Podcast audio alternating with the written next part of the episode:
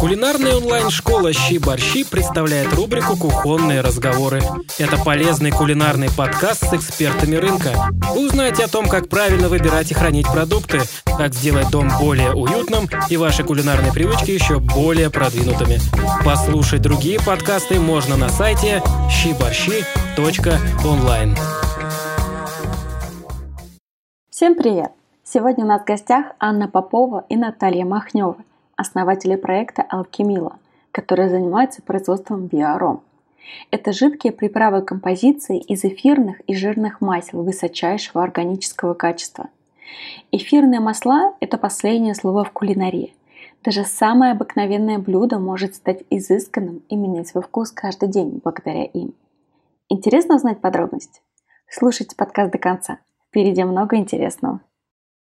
Добрый вечер. Сегодня у нас в гостях Анна и Наталья. Они представляют проект Алхимила. Это кулинарные биоароматы. Мы поговорим подробнее сегодня про вкус, и девушки расскажут про свой проект, почему, зачем это нужно, чем это отличается от специй, как это добавляется. Я, честно, тестировала это несколько недель. Я влюбилась в сладкую линейку, и мне очень понравилось ее добавлять, когда я делала овсяное молоко и не очень выраженные по вкусу вещи. Когда не хочется использовать сахар, здорово ароматизировать именно вот такими биоароматами. Мне очень понравилось. Добрый вечер, девушки. Добрый вечер. Давайте начнем с того, что просто поговорим, как вообще часто вы сами готовите, насколько вам тема приготовления еды близка. Я готовлю либо каждый день, либо через день, в зависимости от того, как быстро мы с мужем успеваем съедать то, что я приготовила до этого ранее. Каждый день, потому что у меня трое детей, готовлю на один раз не получается сэкономить во времени. Это уже сила привычки. Суп, конечно, я могу сварить на 2-3 дня, но ужин — это каждый день что-то новое. Каждый день, конечно, это здорово. Хорошо, что у вас хватает времени и энергии на это, потому что это не, не так-то просто. Какое блюдо, может быть, вы готовили или вы ели в ресторане, вот вау-эффект на вас произвело, вы запомнили его, хотите им поделиться? Мы до эфира обсуждали и пришли к выводу, что нам нравятся какие-то очень простые блюда даже не особо интересно про них рассказывать, но когда рецепторы очищаются, в том числе и с помощью эфирных масел, то простая еда уже доставляет удовольствие, ни с чем не сравнимое, нежели какие-то сложные блюда. Мое самое любимое блюдо — плов с любыми видами мяса, с грибами. Я люблю очень плов. В ресторане я стараюсь заказывать простые. Рыба на гриле, особенно если это в отпуске на море, там, конечно, морепродукты. Анна? Я делала киш из молодой крапивы. Это было невероятно вкусно. Крапива дает зелень а, и свежесть, которую ни одна другая трава не дает, кроме молодой крапивы. Это было очень вкусно. Анна, у вас какое любимое блюдо? У меня нет любимых блюд, я не могу сказать. В зависимости нет? от настроения, сезона, погоды и вообще всего остального. У меня может быть миллион разных блюд. Сейчас, наверное, сезонные фрукты, дыня, сейчас арбузы пойдут, виноград, персики. Это вот ну, самое вкусное, что есть. Мы познакомились с девушками с точки зрения их кулинарных привычек, а теперь перейдем к самой теме. Что такое вкус? Я так понимаю, что отчасти именно основываясь на том, как мы воспринимаем вкус, вы и создавали свой продукт. У людей есть такое мнение, что вкус — это вот то, что они чувствуют во рту, но на самом деле вкус — это на 80% аромат блюда. Угу. Это то, что могут дать только специи или очень хорошие продукты. Потому что во рту находится большее количество назальных рецепторов, чем даже в носу. И то, что люди чувствуют, ошибочно называют это вкусом, на самом деле это и есть аромат блюда. Многие, наверное, замечали, что когда насморк, немного заболел, еда кажется невкусной и пресной. Это как раз связано с этим. Пожилые люди с возрастом, говорят, вот раньше, в нашей молодости, еда была вкуснее. На самом деле у них просто были хорошие рабочие вкусовые и назальные рецепторы. Им казалось, что тогда была еда вкуснее. На самом деле еда может быть то же самое, просто обоняние имеет свойство с возрастом притупляться. Ага. Интересно, потому что мы тоже регулярно на курсах разбираем про то, что есть, вот, собственно, обоняние, осязание, есть разные типы вкусов, горький, кислый, сладкий и так далее. А скажите, если уж мы говорим про нос, также хорошо на запах определяем кислое, сладкое, горькое и так далее, то есть не, не только на язык. Немножко не так. На самом языке находятся как раз вкусовые рецепторы, которые определяют вот эти пять вкусов. Горькое, сладкое, соленое, там, кислое и так далее, острое. А все, что находится на небе у человека, назальные рецепторы, те же самые, которые находятся у нас в носу. По сути, это все находится во рту, но если у человека насморк или заложен нос или аллергия, он остается с этими пятью рецепторами, которые вкусовые. Еду может определять исключительно с того, острое, соленое, горькое, жирное там и так далее. Весь вкус э, ароматов для него перестает существовать. А с точки зрения специй, человек также специи ощущает на нем? В первую очередь аромат. Ага. То, что человеку кажется вкусом специй, это в первую очередь все-таки их аромат, который им дают эфирные масла. Эфирные масла из специй? Даже если это сухие да, травы? Да, любые травы, конечно, специи, такие как корица, бобы, ваниль, тонко, это в первую очередь специи, и они насыщены эфирными маслами. Просто когда эфирное масло выделено из них, оно имеет более сильную концентрацию, нежели в самих травах. Одно дело порезать пучок укропа, другое дело добавить одну каплю укропного эфирного масла, на которую на эту каплю ушло, может быть, килограмм. Получается, что с точки зрения масел чаще всего укроп условно отжимают для того, чтобы получить эссенцию. Получается, с точки зрения специй мы все равно в большей степени тоже реагируем именно на их запах. Это бывает разными способами настаивают масла. Это не то же самое получается? Мы сегодня как раз тоже об этом разговаривали. Наташа приехала из отпуска и привезла оливковое масло, настойное на перце, на трюфель и орегано. Очень важно это подчеркнуть, что это разные вещи. Перчик, настойный на масле или масло, настойное на перчике, дает как раз вкус, дает остроту, но совершенно не дает аромата. Мы заправили салат, он был острый, он был прям как перчик с маслом, но он был совершенно не ароматный. То есть на уровне языка мы это чувствуем, на уровне запаха мы это не чувствуем. А эфирные масла дают противоположный эффект. Можно взять эфирное масло черного перца. Оно совершенно не острое, оно не дает острого вкуса, оно дает аромат перца. Вот как мы его сыпем из мельницы, только еще сильнее, но нет остроты. Поэтому эфирные масла можно в том числе людям, у кого проблемы с желудком и кому противопоказано чили, черный перец, розовый перец и так далее.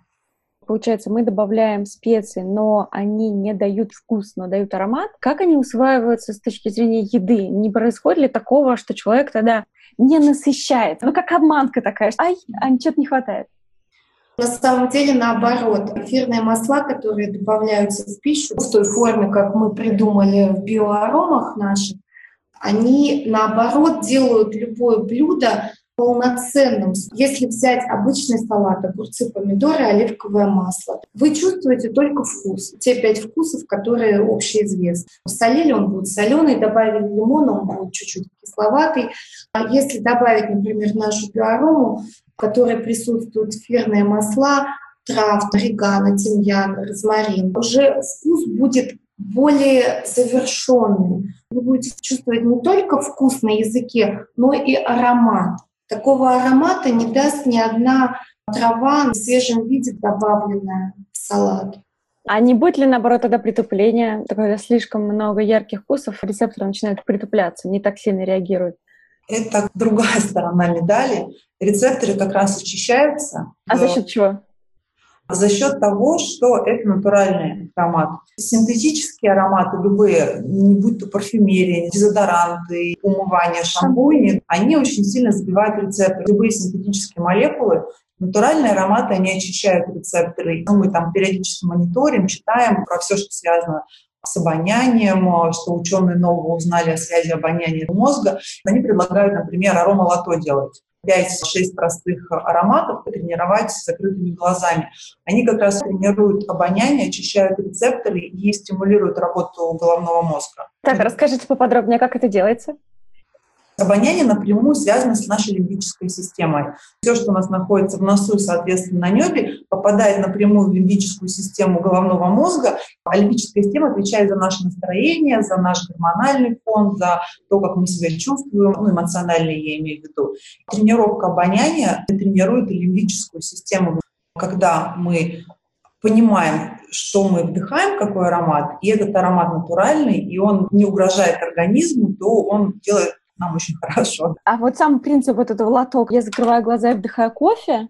Раз мы говорим про эфирные масла, то можно взять какие-нибудь простые лимон, апельсин, грейпфрут, мандарин и просто наугад вытаскивать, пропитать какую-нибудь бумажку или блоттеры, которые используются в косметических магазинах для духов. А наносите на него эфирное масло, каплю, и с закрытыми глазами нюхаете и пытаетесь запомнить, какой это аромат. Тут, наверное, нужно брать посложнее. Лаванду и мяту, думаю, угадают все. А вот отличить, например, красный мандарин от зеленого мандарина, это уже немножко задача посложнее. Можно усложнять. Можно наносить два потом аромата на один блотер, чтобы чувствовать, какие именно. Любая тренировка будет хороша.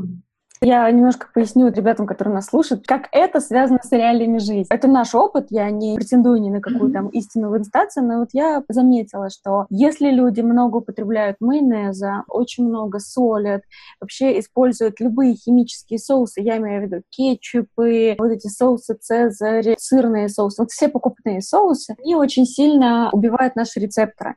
Это значит что? Когда мы доходим до помидор, обычно берем помидоры, зелень, траву, мы чувствуем чувствуем их не так выраженно, как если бы не ели все эти химические соусы. Я знаю единственный способ, как этого избежать, как вообще научиться чувствовать вкусы заново. Есть несколько направлений. Это либо голодание, где вы вообще не едите какое-то время. Но это такой экстремальный путь. Я его проходила, я помню вот этот вау-эффект, когда ты ешь первый продукт, ты понимаешь, насколько у них выражен вкус, которого раньше физически не ощущал. А второй момент — это когда просто люди на время, обычно на неделю достаточно, отказываются от соли, специй и так далее. И, собственно, рецепторы очень сильно обновляются, и появляется совершенно другое ощущение вкусов. Я думаю, что как раз то, о чем девушки рассказывают, это тоже один из способов, как развить свои рецепторы для того, чтобы лучше чувствовать еду и понимать, как ее тоньше, интереснее сочетать. Я все правильно сказала? Да, и даже еще такой момент — очистить свои рецепторы для того, чтобы научиться получать удовольствие от простой еды. Помидоры, огурцы, сезонные помидоры, они прекрасны. Вообще ничего больше не нужно. Щепотка соли. Просто все способы, которые вы перечислили, они по сравнению с употреблением эфирных масел несколько экстремальные. Тут все равно нужно силу воли, чтобы выдержать даже неделю без соли. Это очень сложно для большинства людей. А добавляя, например, ежедневно свою обычную еду эфирные масла. Оговорка, что эфирные масла должны быть очень качественные, обязательно пищевого качества. И мы настаиваем, что это должны быть эфирные масла с органическими сертификатами. Только такие эфирные масла можно употреблять в пищу. Очистка происходит более медленно и не так экстремально. Постепенно человек понимает, что вкус у него настолько наполненный, что лишний раз солить уже не нужно. Вы вначале сказали, добавив сладкую биоарому, условно сладкую, какое-то простое блюдо, там молоко ореховое, уже оно становится интереснее, и уже не хочется добавлять туда сахар, как это обычно. Угу получается такое сочетание арома кулинарии с ароматерапией. Использование эфирных масел в ароматерапии всем известно. Эфирное масло, попадая внутрь человека, в организм, а попадает оно уже туда через две минуты, неважно каким путем, то ли это аромалампа, то ли это массаж с эфирным маслом, то ли это в еду, через две минуты эфирное масло уже обнаруживается в крови. И а, попадая внутрь, оно запускает очень много процессов оздоровительных, очищает организм от шлаков, оно стимулирует выработку желудочного сока, секрета поджелудочной железы, желчи, все то, что способствует усваиванию пищи. И помимо этого запускаются все очистительные процессы. Так и происходит очистка. Только это чуть более медленно, чем, например, голодание. Хорошо. А расскажите мне, чем эфирные масла отличаются от обычных масел кулинарных, назовем их так, оливковое, кунжутное и так далее? Эфирные масла от э, обычных жирных масел пищевых отличаются кардинально, потому что эфирные масла маслами называются довольно условно. Это очень летучие субстанции, Если капнуть эфирное масло на лист бумаги и оставить на какое-то время, на листе не останется даже никакого следа, потому что эфир полностью улетучивается. А жирное масло оставляет след. Это ну, совершенно две разные субстанции, и отличаются они кардинально, и производство их, соответственно, тоже совершенно разное. Я поняла. Какие вообще эфирные масла можно использовать в еде? Есть а, международный список ГРАС, список эфирных масел, рекомендованных для употребления внутрь. В принципе, он доступен, его можно погуглить. Английская аббревиатура ГРАС. Это те масла, которые Международная организация ароматерапевтов рекомендует употреблять внутрь. Разрешено. Хотя я лично знаю людей, которые выходили далеко за этот список рекомендованных масел, ели то, что чего-то в этом списке нет, и чувствуют себя прекрасно. Использовать можно те внутриэфирные масла, которые, во-первых, а, попадают в список РАС, б, имеют органические сертификаты, в, имеют пищевые сертификаты. Таких производителей в мире, как ни странно, не очень много. Если постараться, то можно найти. Экспериментировать с эфирными маслами из аптеки вообще не рекомендуем. В случае из личного опыта сейчас будет. Мы на сертификацию давали бергамот, эфирное масло, нам позвонили из лаборатории, мы передавали с образцами, чтобы они его там потестили, написали, что там есть. Они перезвонили нам, говорят, типа, а что у вас находится в эфирном масле бергамот? Ну, как бы вопрос глупый, очевидно. Эфирное масло бергамот находится там. Они говорят, ну нет, давайте вы нам еще подвесите один флакон, и, пожалуйста, у вашего производителя запросите письмо о том, что они добавляют в эфирное масло бергамот. Я говорю, в чем сложность? Он говорит, понимаете, что вы на нашей практике первые, кто сертифицирует эфирное масло бергамота, в котором эфирное масло только бергамота. Может быть, там все что угодно, синтетические, Церины, да, жирные масла. Там есть, конечно, эфирное масло бергамота, но вот из серии капля на ведро. Поэтому сертификаты, список и надежный производитель, если будет, то, конечно, будет здорово. Но я так понимаю, что они могут себе это позволить, потому что они не предполагают, что их продукцию будут употреблять в еду, они предполагают, что только наружное применение, правильно? Да, но разницы-то никакой нет для тела. Кожа – самый большой орган человека, и через кожу попадает все так же стремительно, быстро внутрь. Если покупать эфирные масла, пусть это будут хорошие эфирные масла, они не могут стоить дешево, потому что, чтобы сделать один литр эфирного масла розы, нужно собрать от 7 до 9 тонн бутонов розы, на рассвете вручную, пока они не раскрылись, потому что как только раскрывается цветок, сразу испаряются эфирные масла. И это ручная, очень ну, трудоемкая работа. И вот для получения литра нужно 9 тонн вот этих вот лепестков потом через паровую дистилляцию пропустить. Это сложно, дорого и, и это ценно, что в каждом маленьком флакончике заключен такой труд такого количества людей. Это звучит, конечно, как сказка. Я прям представляю, как кто-то на рассвете собирает розы, эти бутончики. Да, красиво. А с точки зрения кулинарии, какие есть сейчас каноны использования? Для меня, например, не очевидно, а чем принципиально это лучше обычных специй, которые также в большом количестве представлены. Какой кулинарный бонус я от этого получаю? И, и как это потом в жизни использовать? Ну, смотрите, от специй наши биоаромы и эфирные масла отличаются кардинально, потому что эфирное масло — это и есть кровь растения. Это именно то, что дает растению такой аромат. Можно провести простой тест, взять мяту сушеную и взять эфирное масло мяты. Это будут совершенно разные ароматы, то есть в сушеной мяте это останется только намек какой-то на аромат, а эфирное масло, оно будет очень ярким и звонким. Эфирное масло проще хранить. Если хранить специи, сухие травы, то они со временем все равно вдыхаются. Если хранить эфирное масло, то оно, ну, максимум, что может улетучиться, если не плотно закрыть крышку, но аромат всегда будет оставаться неизменно очень ярким. Второй момент. Сейчас лето прекрасно, есть много зелени. Как только наступает сезон холодов в Москве, вся зелень, на мой вкус и взгляд, она безвкусная. Даже если она из Израиля, по-моему, нас больше всего привозят, может быть, еще из Азербайджана зелень, она безвкусна. Она имеет свою сочность, свой аромат и свой вкус именно в момент сезона. А что делать остальные 9 месяцев в году, это большой вопрос, потому что хочется питаться так же вкусно, как и в летние месяцы. Это, пожалуй, основное отличие, которое позволяет круглогодично получать э, аромат из э, растения, которое выросло той зоне, в которой оно может быть максимально ароматным и максимально сочным. Здорово. Я сейчас подведу маленький итог промежуточный. Дальше пойдем по следующему вопросу. Получается, что эфирные масла — это эссенция, которая, по сути, испаряется. В отличие от обычного масла, она не обладает никакими жирными свойствами, если да. ничего не останется. При этом чаще всего это выжимка, по сути, из тех трав и того, что используется. За счет чего получается такой насыщенный, концентрированный вкус. При этом мы понимаем, что вкус на 80% воспринимается именно через наш нос и рецепторы на языке. В связи с этим мы понимаем, что использование таких специй, оно дает более сильный сильный вкус. Я вижу, что мы обсуждали, что масло настоянное на травах, на перцах и так далее, оно дает вкус как раз, но не дает вот этот аромат, который желаем. И сами биоарома масла так дорого стоят, потому что на производство там, одного литра уходит огромное количество тонн естественного материала. Специи быстро теряют вкус. Здесь у нас вкус намного дольше, и мне кажется, что действительно для нашего холодного климата, в котором основная проблема стоит в том, что питаться сезонными продуктами действительно проблематично. Где-то начиная с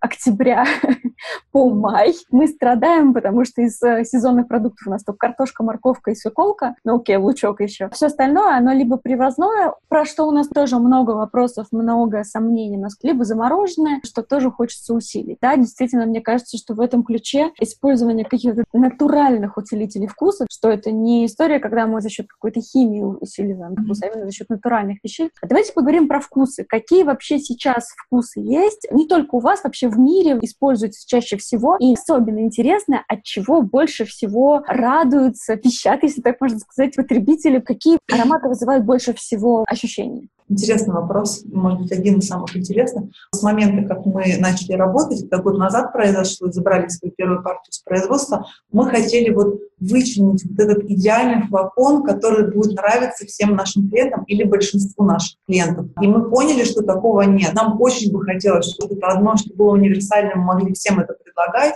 но на самом деле нет. Что-то нравится одним, а совершенно не нравится другим людям. Настолько субъективное восприятие ароматов. Вроде бы казалось мята, но универсальная, она самая простая. Мяту хочешь чай, хочешь кофе, хочешь какао, мороженое. Одна девушка баранину мариновала в мяте и сказала, что это было невероятно вкусно. Но есть люди, у которых просто до неприязни, они говорят, это ужасно. Но еще играет факт сезонности. Летом мята побольше, цитрусовые побольше. С началом октября, как только холод и всем хочется согреться, они уходят на второй план, зато на первый план выходит Sweet Flowers, это какао, тонко, ваниль, иланг-иланг, такой роза обволакивающий. Зимой у нас э, был, наверное, если прохит, то вот этот. Летом его люди совершенно не воспринимают.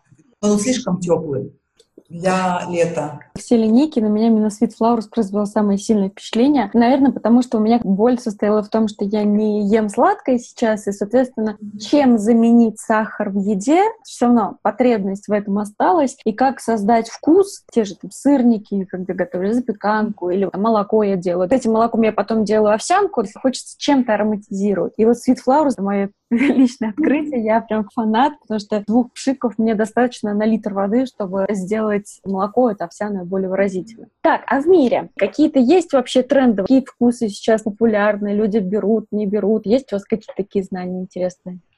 Историю. Почему вообще стали использовать эфирные масла в пищу? Есть у нас история, вот Аня расскажет. Аня расскажет.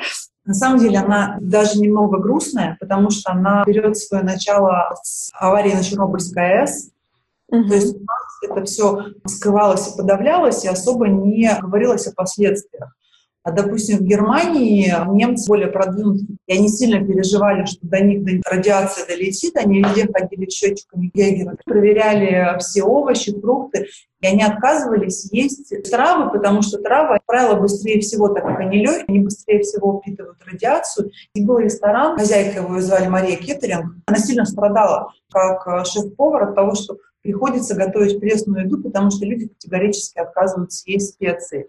И она первая попробовала добавить в еду эфирные масла, потому что они были, естественно, не местные, они были с любой другой точки мира, только не из Германии, и получила такой живой и очень позитивный отклик от своих клиентов. И это было первое использование. У нее сейчас, по-моему, книга по ароматерапии, там что-то есть, но у нее нет композиции.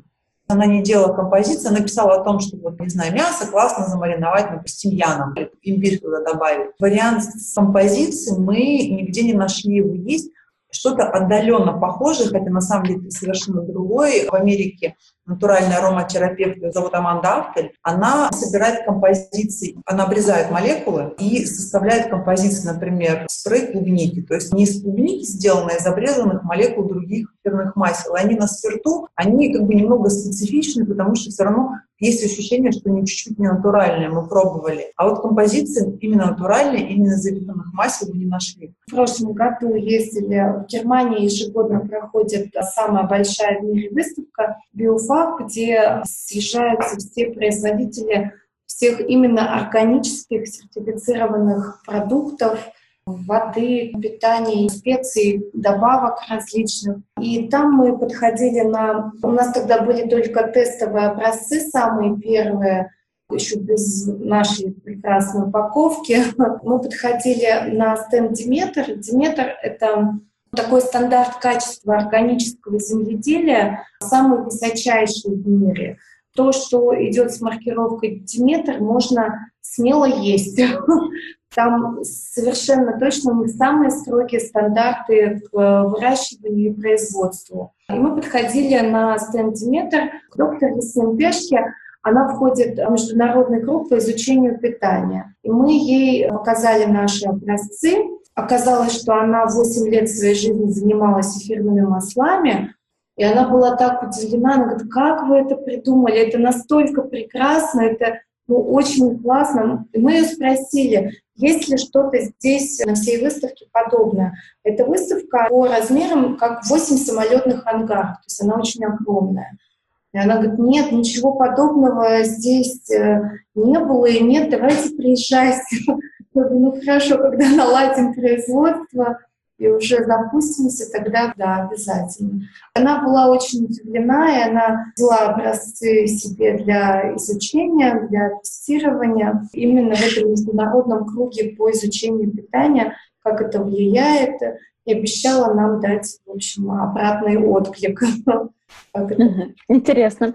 Расскажите, а как вообще вы пришли к этому, если в мире даже такого нет? У нас началось все с того, что у нас был первый наш проект, занимались продажей качественных эфирных масел, которые использовались как ароматы для дома, в качестве ароматерапии. Долго работая с ними, мы же видим, что это прекрасное качество. И подумали, у нас есть чудесная ваниль, почему бы ее не добавить в тесто к печенью, кексам, прекрасный экстракт какао, бобы тонко. Началось все с таких более знакомых ароматов для сладкой выпечки. И получилось отличный результат. И после этого мы уже думали, а что если соединить, например, регано еще с чем-то, чтобы сделать такую универсальную композицию для салатов, вторых блюд, супов. И стали экспериментировать. Очень долго мы подбирали дозировку. То есть сейчас у нас один пшик — это на одну порцию. Мы к этому шли очень долго, мы объедались этим эфирным маслом, потому что если передозировать его, будет все горько. Поэтому здесь очень важно именно не злоупотреблять, скажем так. Причем люди, которые пьют много кофе, курят или употребляют алкоголь, у них, как правило, вкусовые рецепторы и назальные более притупленные, им, может быть, потребуется первое время, конечно, там два пшика. Но это все очень индивидуально. И стали составлять вот такие композиции. Сейчас у нас их 9, но разработанных у нас порядка 25. Я правильно понимаю, что вот эти первые девять вы сами, прям сами вдвоем, без каких-то технологов и других там химиков? Это только путем подбора проб, причем мы пришли к очень интересному выводу, что, например, эфирное масло цитрусовых, апельсина или мандарина очень хорошо связывает между собой пряные ароматы и травы, делает их очень гармоничными. Было очень много всяческих открытий процессе. Спасибо, наверное, нужно нашим семьям сказать, которые терпели, мучились, ели килограммы сверх э, ароматизированной еды с кучей эфирных масел, они просто все это вычерпали вместе с нами. Я, я верю, верю. У нас такой же обычно дома опыт происходит, когда мы готовим новое меню. Но у нас попроще, у нас обычно все-таки более понятные результаты. Скажите, а вот само производство масла, вы говорили о том, что оно происходит сейчас в Европе, а почему не в России? Несколько моментов, почему не в России. Первое, в России нет э, на сегодняшний момент ни одного сертифицированного хозяйства Диметр. Это вот как раз то, о чем мы говорили, это высочайший сертификат качества. У нас нет ни одного поля, ни одного фермерского хозяйства, которое бы получало этот сертификат МАС. В принципе, по пальцам одной руки можно пересчитать фермерские хозяйства или поля, сертифицированные хотя бы вот, ну, органическим либо евролистом, либо росами, которые наш российский сертификат. А второе, у нас не растет сырье. В силу сложных погодных условий в России мы не можем выращивать даже часть того, чтобы делать из этого эфирное масла. Поэтому любые производители российские, мы их отмели сразу, мы очень хотели, и мы нашли, не российское, в Армении есть органические эфирные масла, и, но они немного другие, потому что там горы, и мы столкнулись с тем, что эфирные масла выращены, есть одно и то же эфирное масло, допустим, у нас мята из Индии, а мята из Армении, это вот ну прям два разных эфирных масла. По факту они даже на вкус очень сильно отличаются. Поэтому от России мы отказались, и нам проще было привозить все сырье из Германии, а здесь просто уже разливать все и делать. А как технически вообще сам процесс выглядит? Ну, просто обычно масло более-менее понятно. Выжимают холодным или горячим прессом. Как здесь это технически все устроено? Все сырье, включая жирное масло, основа оливковое и миндальное, мы закупаем в Германии, потому что это сертифицированное сырье. Органическое для нас это принципиально важно, потому что мы с Аней уже много лет, я лет 10, Ваня, наверное, тоже, мы стараемся максимально в пищу употреблять, вот если есть что-то органически сертифицировано, то это уже приобретается к нам домой. Это правда очень важно. Только в Германии мы нашли вот таких поставщиков, поэтому все сырье мы закупаем там, которое уже отжато, дистиллировано, там все по технологии сделано. А здесь, э, собственно, у нас э, на производстве уже происходит, согласно нашим разработанным рецептурам, происходит просто смешивание, настаивание, разлив э, и упаковка. Угу. Очень важный момент, который знают все, все ароматерапевты, но он интересный для обычных людей, которые с этим не сталкивались. После того, как мы соединяем масла, им нужно не меньше двух недель для того, чтобы они подружились друг с другом. Это как бы звучит странно, но им нужно дать это время, потому что вот эта вот связка, она только через две недели начинает быть такой, какой она должна быть. Нельзя смешать и сразу в еду добавить или что-то еще. Это будет совершенно другой аромат, им нужно дать отдохнуть. Здорово. А с точки зрения прикладного значения, я правильно понимаю, что, по сути, это масла, которые добавляются в самом конце, в отличие от специй, которые там добавляются в процессе, в середине или в начале? В основном, да, когда мы разрабатывали, это была основная идея, что это финишинговые уже приправы, которые добавлять можно в готовое блюдо. При этом мы множество раз уже пробовали, и наши клиенты пробовали. Например, при запекании овощей в духовке. Прекрасно, аромат остается. Рыба, не нужно вот этой кучи травы. Пшикнул оливковое масло, пару пшиков любой биоаром подходящий, запекается в духовке, и рыба получается очень ароматной. Я пробовала добавлять в тесто при выпечке хлеба. Тоже прекрасно чувствуется аромат, хотя, казалось бы, при термической обработке эфирные масла улетучатся. Да, конечно, они частично улетучиваются, но здесь уже просто чуть больше сделать дозировку, и все прекрасно остается вкус. Получается, что да, лучше в конце, но в принципе можно и в, в серединке. Да, да. Если у вас в семье все готовы есть борщ с то можно добавить его сразу в кастрюлю. Но, в принципе, это можно сделать и каждому в тарелку. А какой самый необычный способ использования, возможно, вы встречали среди своих клиентов? Например, на первом же маркете, в котором мы участвовали, подошла девушка, понюхала мяту и говорит, я возьму две штуки. Нам интересно, зачем Она говорит, я вообще массажист, а мята, она прекрасно снимает спазм. Я буду своим клиентам добавлять массажное масло, она очень хорошо снимает спазмы, расслабляет, поэтому буду вот использовать так. Одна девушка, а, у нее кот стал ходить в туалет не туда, куда положено. И она говорит, я на эти места, а коты очень не любят аромат цитрусовых. И она говорит, я на эти места я стала пшикать, вот чтобы он туда говорит, просто перестал. Это экзотическое. Ну да, я как бы знаю гораздо более дешевые способы решения такой же проблемы. Еще была одна девушка, в смысле девушка с мамой подошла, до сих пор для меня загадка, что это было, но они брали каждую биорому и удержали ее в руки, нажимали на руку, и как смотрели, как она на них влияет. Какая им подходит. Они, и вот они что-то выбрали исключительно, они даже не нюхали. Они не нюхали вообще аромат, не пробовали на вкус, подержали за руки, подержали в руке, выбрали себе по каждая по одной штучке и ушли довольны. Энергетику, наверное, пытались считать. Я думаю, что да. Мы тоже тут с Аней готовились, когда к эфиру вспомнили такой очень интересный факт, это уже научно доказанное, что все в мире имеет свои определенные вибрации с определенной частотой. Есть вибрации Земли, которые считаются самыми гармоничными для человека самого человека есть вибрации. И эфирные масла в этой линейке из всего, что в мире есть, они имеют самые высокие вибрации. То есть чем здорового человека у него определенные вибрации. Если он заболел, то они, частота вибраций снижается, это уже болезненное состояние. И вот эфирными маслами, благодаря тому, что у них самые высокие вибрации, можно это состояние корректировать. Очень сильно снижает также вибрации здоровый человек кофе. Например, выпил чашку кофе, у тебя снизились вибрации, и для того, чтобы они восстановились до обычного здорового состояния, нужно три дня.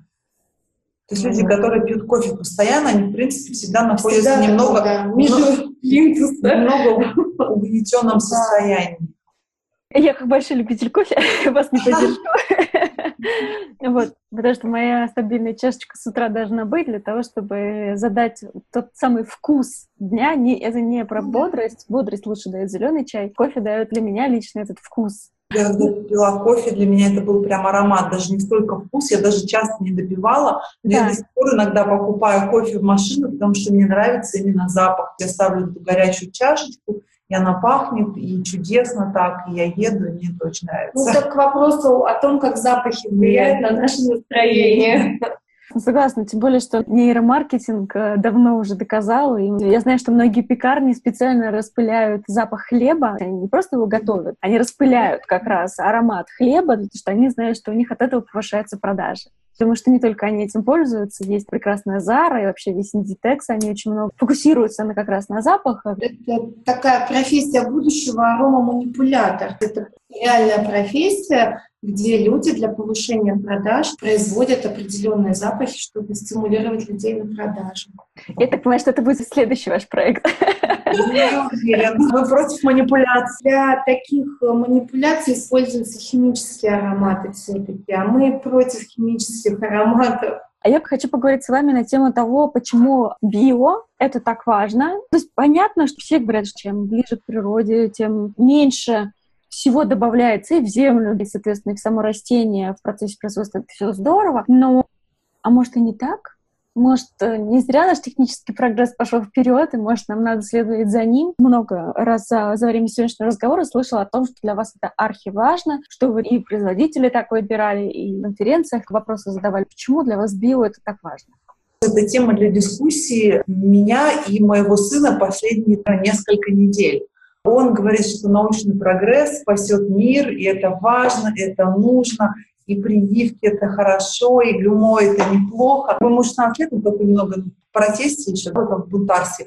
А я ему объясняю, что есть вещи, которые ты внутренне чувствуешь, что это ценно и важно. У меня был эксперимент, причем эксперимент слепой, с закрытыми глазами, когда я пробовала на вкус четыре разных морковных сока.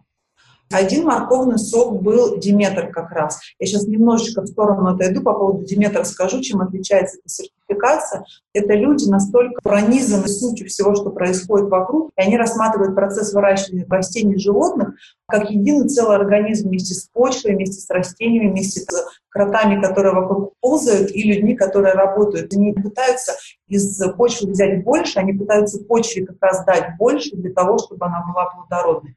Ну, в общем, это так немножко если в сторону. А один этот морковный сок был Диметр, два морковных сока были с органическим сертификатом Евролист, и один был просто обычный морковный сок из обычной средней морковки, которая в рядках у всех растет, просто морковка и морковка, даже не химическая.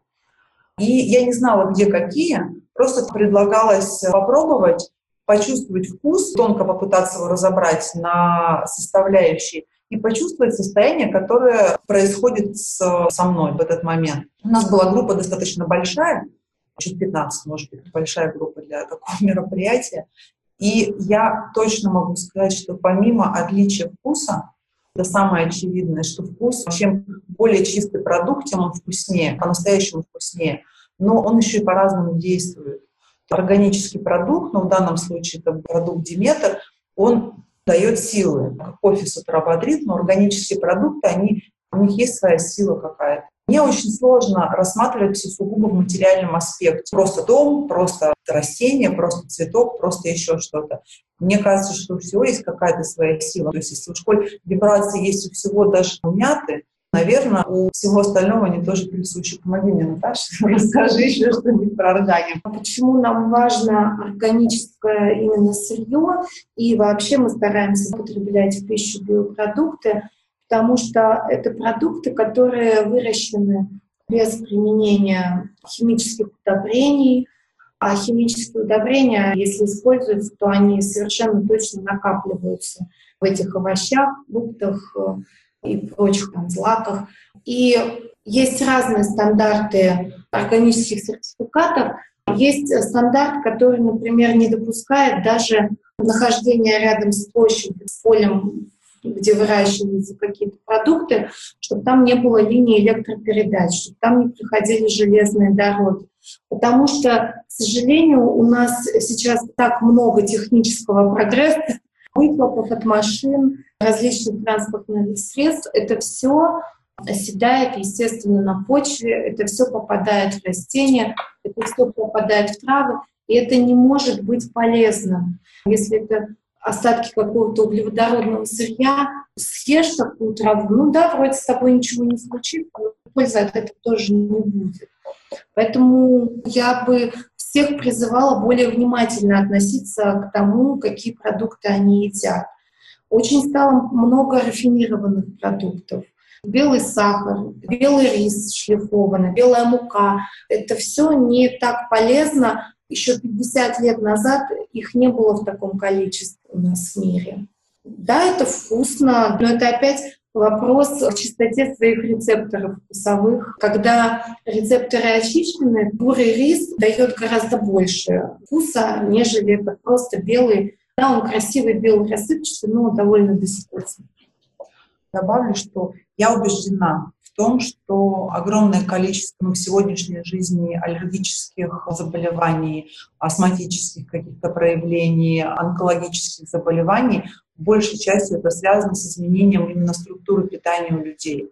То, что там накапливалось, ну, может быть, там с послевоенного времени, когда там не очень много было продуктов, это изменение, которое произошло, через одно-два поколения вылилось в то, что вылилось, что сейчас дети практически все аллергики, астматики и так далее.